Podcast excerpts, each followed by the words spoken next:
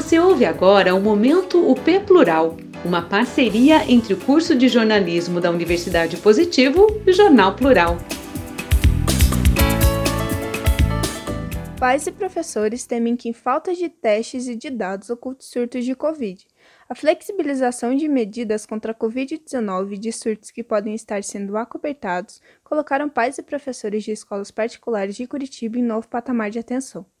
A flexibilização de medidas contra a covid dezenove e surtos que podem estar sendo acobertados colocaram pais e professores de escolas particulares de Curitiba em novo patamar de atenção.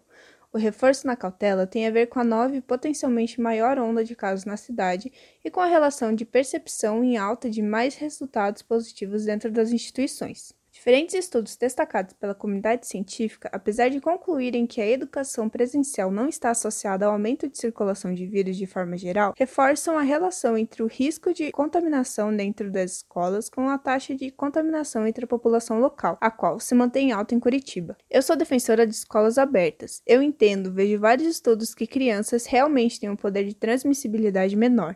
É menor, mas tem. Se eles, colégios, não cuidarem como tem que ser, não se comunicarem de forma aberta com as famílias, praticarem a quarentena quando precisa, não vai adiantar de nada. É aquela história, eu quero defender, mas me ajuda a defender. Pontua Juliana, mãe de duas crianças matriculadas em uma importante rede privada da cidade. Para essa reportagem, todas as fontes foram ouvidas sob condição de anonimato e, portanto, os nomes adotados são fictícios. O desabafo da mãe tem origem no receio de que a instituição na qual seus filhos estudam não estejam adotando transparência em todas as decisões tomadas em relação à prevenção contra a covid dezenove. O relato vai de encontro a vários outros ouvidos pelo Plural nos últimos dias, de familiares e professores de escolas diferentes de Curitiba. A capital está no nível máximo de restrição por causa da retomada dos indicadores da pandemia, mas aulas na rede privada não foram afetadas, por educação ser considerada atividade essencial. Para mim, o que é mais errado é eles, direção da escola, não comunicarem às famílias quando algum profissional é afastado por Covid. Tem muito pai, sim, que manda o filho para o colégio porque não quer em casa. A gente sabe que, infelizmente, tem esses casos. Mas também tem os pais que mandam os filhos para o colégio porque acreditam que lá eles estão seguros. E a verdade é que, talvez, eles não estejam. Conta a Renata, que trabalha em uma unidade de outra grande rede de escolas no município. Eles não avisam nem aos profissionais da escola quando algum professor é afastado, a gente só fica sabendo em conversa. Trabalhadora do mesmo colégio, mas de outro setor, Soraya também avalia se sentir prejudicada pela falta de comunicação. Segundo ela, a falta de uma política de comunicação eficiente tem feito com que os trabalhadores vivam em receio contínuo. Não temos segurança de nada. Como eles não falam e nem testam, a gente não sabe se teve contato ou não teve com alguém que pode estar positivo. É risco constante. A gente tem medo de tudo e fica, parece que, neurótica pensando que alguém pode estar com Covid, conta. Para as entrevistadas, a falta de transparência coberta situações preocupantes. Nas últimas semanas, a quantidade de casos positivos nos colégios particulares de Curitiba teria começado a aumentar, o que levou uma importante escola particular da cidade a manter os alunos em casa, com aulas cem por cento online ao longo desta semana. Estamos monitorando os casos contactantes, suspeitos e confirmados na escola e notamos um aumento de alunos e trabalhadores que estão em isolamento por terem contato com casos confirmados. Não temos ainda relatos de contaminação interna, contágio dentro da escola, mas notamos um aumento dos casos em toda a comunidade escolar. Diz trecho do comunicado encaminhado aos pais explicando a adoção do período de aulas exclusivamente remotas. O termômetro usado pela comunidade tem sido relatos, uma vez que não existem estatísticas oficiais sobre contaminação nas escolas de Curitiba. Nem o governo do Paraná nem a administração municipal de Curitiba disponibilizam bases de dados para consulta pública com indicadores sobre a transmissão do SARS-CoV dois nas escolas locais, o que dificulta o acompanhamento em tempo real da situação. Em abril, o Ministério da Saúde implantou um painel de acompanhamento de casos de covid dezenove nos estabelecimentos de educação básica, mas o processo de consulta é limitado, não sendo possível investigações por cidade ou unidade, por exemplo. De acordo com informações apuradas em cinco grandes colégios da cidade, a maioria destas instituições não tem sido ágil nem abrangente nos comunicados sobre informações do covid dezenove entre professores e alunos. Exemplo foi na unidade em que estudam os filhos de Juliana, onde a confirmação de um caso veio antes em um grupo do aplicativo WhatsApp. O silêncio da escola mobilizou mães e pais a cobrarem o posicionamento oficial do colégio e, em cinco dias depois, a instituição já tinha dois outros testes positivos, da professora e de outro aluno da mesma turma, alocado em sala separada. Só mandaram um comunicado quarenta e oito horas depois, isso porque os pais cobraram. Eles isolaram as turmas, mas até então só havia afastado o que positivou e estavam monitorando os demais, conta a mãe. O que a escola alegou para negar o surto foi que não teve esse contato entre os que positivaram, porque cada um estava em salas diferentes. A observação de Juliana tem a ver com questionamentos sobre configurações de possíveis surtos nas unidades que podem estar sendo desconsiderados. Definição dos surtos de Covid. Norma da Prefeitura de Curitiba determina que um mínimo de três confirmações em um período de quatorze dias já desenha uma situação de surto, com a premissa de que os casos estejam correlacionados, ou seja, o estabelecimento só entra em quarentena completa se for comprovado que as pessoas tenham se contaminado uma a partir das outras. A definição segue os critérios epidemiológicos definidos pelo Ministério da Saúde para casos de síndrome gripal, doenças infecciosas que afetam o sistema respiratório, embora o manual não tenha sido atualizado considerando características exclusivas da covid dezenove. O Centro de Vigilância Epidemiológica do Governo de São Paulo, por exemplo, orienta que dois casos suspeitos ou confirmados de covid dezenove já são o suficiente para investigar um possível surto na instituição escolar.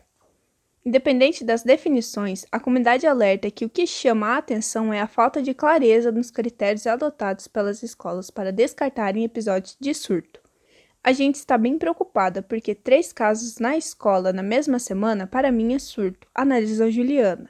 Como eles me garantem que não tem correlação se estão fazendo rodízio de professora dia sim, dia não entre turmas? Diz a mãe sobre a situação específica do colégio onde os filhos estudam. Em outra rede de grande porte, a quantidade de infectados também chama a atenção dos docentes. Se três casos é surto, estamos em uma pandemia na escola, diz uma professora de uma das unidades. Em meados de maio, três turmas de uma única série da escola chegaram a ser afastadas, mas segundo o colégio, por duas contaminações confirmadas apenas. A docente, contudo, afirmou que os afastamentos são constantes e que o registro de alunos e professores acometidos por Covid só vem aumentando, mas, mesmo assim, não há compartilhamento de informações reais sobre a situação da escola. Nós trabalhamos todos os dias pensando quando eu vou pegar, pois será inevitável. Protocolo à risca.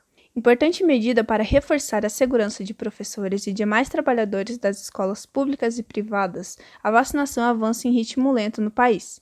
No Paraná, trabalhadores da educação começaram a receber a primeira dose há menos de um mês, o que significa que a maior parte da categoria ainda não está imunizada, cenários diferentes de países onde a campanha avança em passos largos. No Chile, país latino-americano com maior cobertura vacinal proporcional até o momento, nove entre dez professores já estavam inoculados no início de maio. No Uruguai, onde a taxa de vacinados é a sexta maior do mundo, os docentes entraram no topo da lista dos prioritários. Elaboradas pela Agência Federal de Saúde Local, C D C, sigla para Centers of Disease Control and Prevention, as orientações de referência para a retomada de aulas nos centros de ensino dos Estados Unidos destacam a vacinação como uma das mais eficazes ferramentas de saúde pública para garantir a segurança nas escolas, ao lado de uma campanha de testagem eficiente para identificar indivíduos infectados e limitar a transmissão e possíveis surtos. De acordo com o documento, a prática estrita de protocolos essenciais como cumprimento à risca de normas de etiqueta respiratória, distanciamento e higiene já é capaz de garantir escolas abertas em condições de taxa de transmissão controlada. O posicionamento científico é central para os movimentos que defendem a retomada presencial das aulas, considerando que o impacto da pandemia na educação é muito mais que sanitário. No início do ano, a Sociedade Brasileira de Pediatria, S B P, divulgou nota alertando sobre corrosão nos indicadores de aprendizagem e sobre o aumento nas taxas de evasão escolar e de violência infantil. A discussão sobre o retorno às aulas movimentou casas legislativas de vários estados do país. No Paraná, a proposta que estabeleceu a educação como atividade essencial foi aprovada em fevereiro, embora, desde então, a medida tenha beneficiado em maior proporção instituições privadas. Isso porque, segundo a própria S B P, a maioria das escolas, principalmente das redes públicas, não esteja estruturada adequadamente para garantir segurança básica no retorno dos alunos às aulas presenciais. Mas na rede privada de Curitiba, professores também contestam falta de cuidado por parte das escolas, um receio que ganha mais força com a chegada de novas variantes capazes de desorganizar medidas pré-estabelecidas. No fim de maio, a Organização das Nações Unidas informou em seu boletim epidemiológico semanal que a variante indiana B um ponto seis um sete dois, com seu primeiro caso confirmado no Paraná nesta semana, pode ser potencialmente mais contagiosa. Embora ainda não exista relação entre a circulação da nova cepa com casos mais graves em crianças, a mutação já deixou em alerta escolas na Europa. No Reino Unido, segundo a B B C, setenta e cinco por cento das infecções já são da nova variante, que, por ser considerada mais contagiosa, ameaça a região em uma terceira onda. Diante de um novo aumento, o número das escolas fechadas por causa de um surto de coronavírus dobrou entre os países da nação nas primeiras semanas de maio, de acordo com uma plataforma local especializada em educação. Singapura, na Ásia, foi outro país que já anunciou o fechamento das escolas em consequência do avanço da variante indiana. Para os professores, faltam protocolos. No colégio onde eu trabalho, o protocolo é que se um aluno der positivo, afasta a turma inteira, mas se o professor testar positivo, afasta só o professor e o substitui. Sem contar que eles não fazem testes em ninguém. Se a professora der positivo, tem a estagiária que está perto. Eles não fazem teste nela e nem em outros profissionais. E, com isso, a gente já teve vários surtos seguidos. Conta a Renata. Risco aos professores. Além das medidas de segurança mínimas, pesquisas também vêm alertando que o nível de transmissão do coronavírus da comunidade não pode ser ignorado em decisões sobre a abertura ou fechamento das escolas. Segundo o C D C, por exemplo, a taxa de contaminação está alta, os estudantes são propícios a chegarem contaminados em sala de aula. A preocupação, neste caso, tem mais a ver com os trabalhadores. Apesar de crianças também serem suscetíveis à contaminação pelo SARS-CoV dois, o trabalho da comunidade científica até agora indica ser muito pequena a possibilidade de elas desenvolverem a forma grave da doença. Em março, o mapeamento da Sociedade Brasileira de Pediatria mostrou uma queda na taxa de letalidade entre pacientes de zero a dezenove anos contaminados pelo coronavírus.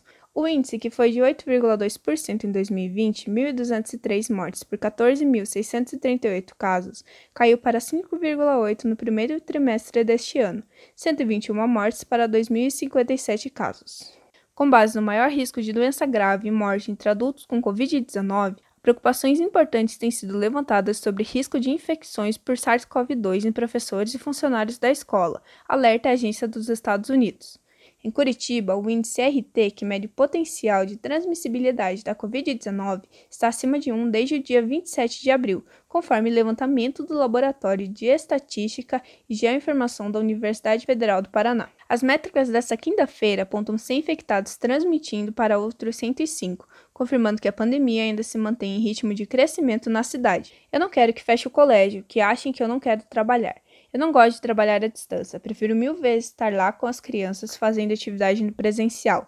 Só que a situação que a gente está vivendo no dia a dia é muito estressante. Eu deixo de fazer as minhas coisas da minha vida particular por causa do medo de acabar infectando alguém que eu amo caso eu seja contagiada no colégio. É como se os professores da rede particular fossem imunes ao vírus, mas eles não são, desabafa uma das docentes. No Paraná, as escolas estaduais só tiveram autorização para voltar às escolas há um mês, e a rede municipal de Curitiba ainda mantém as atividades exclusivamente à distância. A reportagem perguntou à Secretaria Municipal da Saúde de Curitiba quais são os critérios da pasta para monitorar e cobrar informações sobre possíveis surtos nas escolas de rede particular, mas não teve retorno.